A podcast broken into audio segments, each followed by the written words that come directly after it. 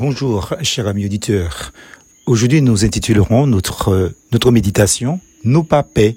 En français, on n'a pas peur. Jésus leur dit aussitôt, Rassurez-vous, c'est moi, n'ayez pas peur. Matthieu 14, verset 27. Dans mon pays matinique, il existe un chant de musique folklorique traditionnelle appelé belay. L'interprète est un grand maître du belay, Edmond Mondésir, chanteur et tambouillé, dont le titre est le suivant. Nous pas paix, on n'a pas peur.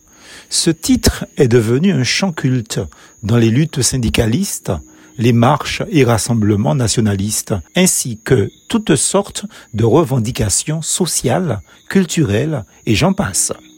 J'avoue qu'après avoir tellement entendu les paroles de ce chant, qu'aujourd'hui j'ai fini par l'aimer. Et oui, nous pas paix. Mais posons-nous d'abord la bonne question. Qu'est-ce que la peur?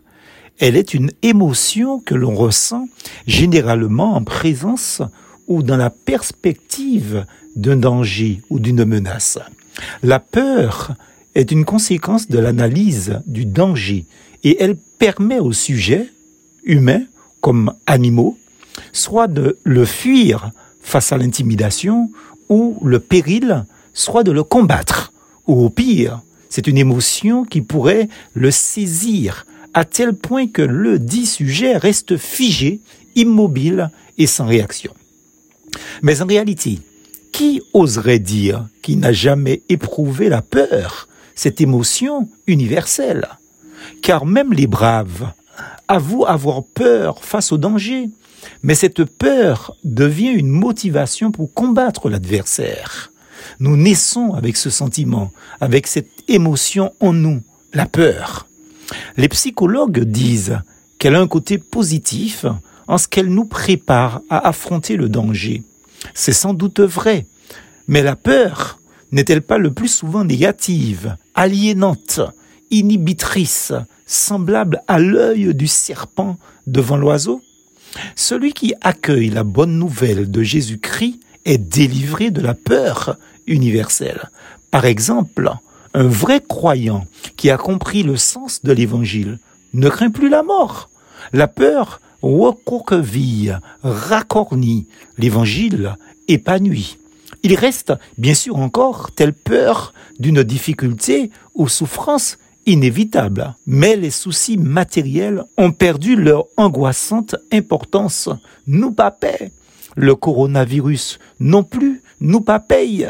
Les menaces des gouvernants, des chefs de ce monde nous pas pèsent non plus. Inflation, chômage, maladie peuvent peser, nous pas là encore. Le vrai enfant de Dieu, régénéré par le Saint-Esprit, c'est en qui se confier. Pandémie, deuil, persécution? Dieu le tient en sa main. Est-il sécurité plus rassurante La peur du qu'en dira-t-on a fait place à la crainte de Dieu. La première est négative, la seconde construit. Reconnaître Jésus dans les circonstances, c'est voir l'impossible se traduire en possible. Cette confiance, c'est Dieu qui la donne, mais pas une fois pour toutes.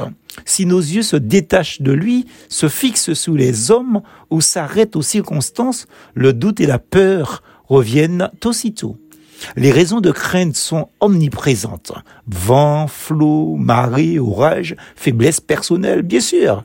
Mais le Seigneur dit, moi je suis là, n'ayez pas peur. Eh ben, nous pas paix. Plus force en Jésus.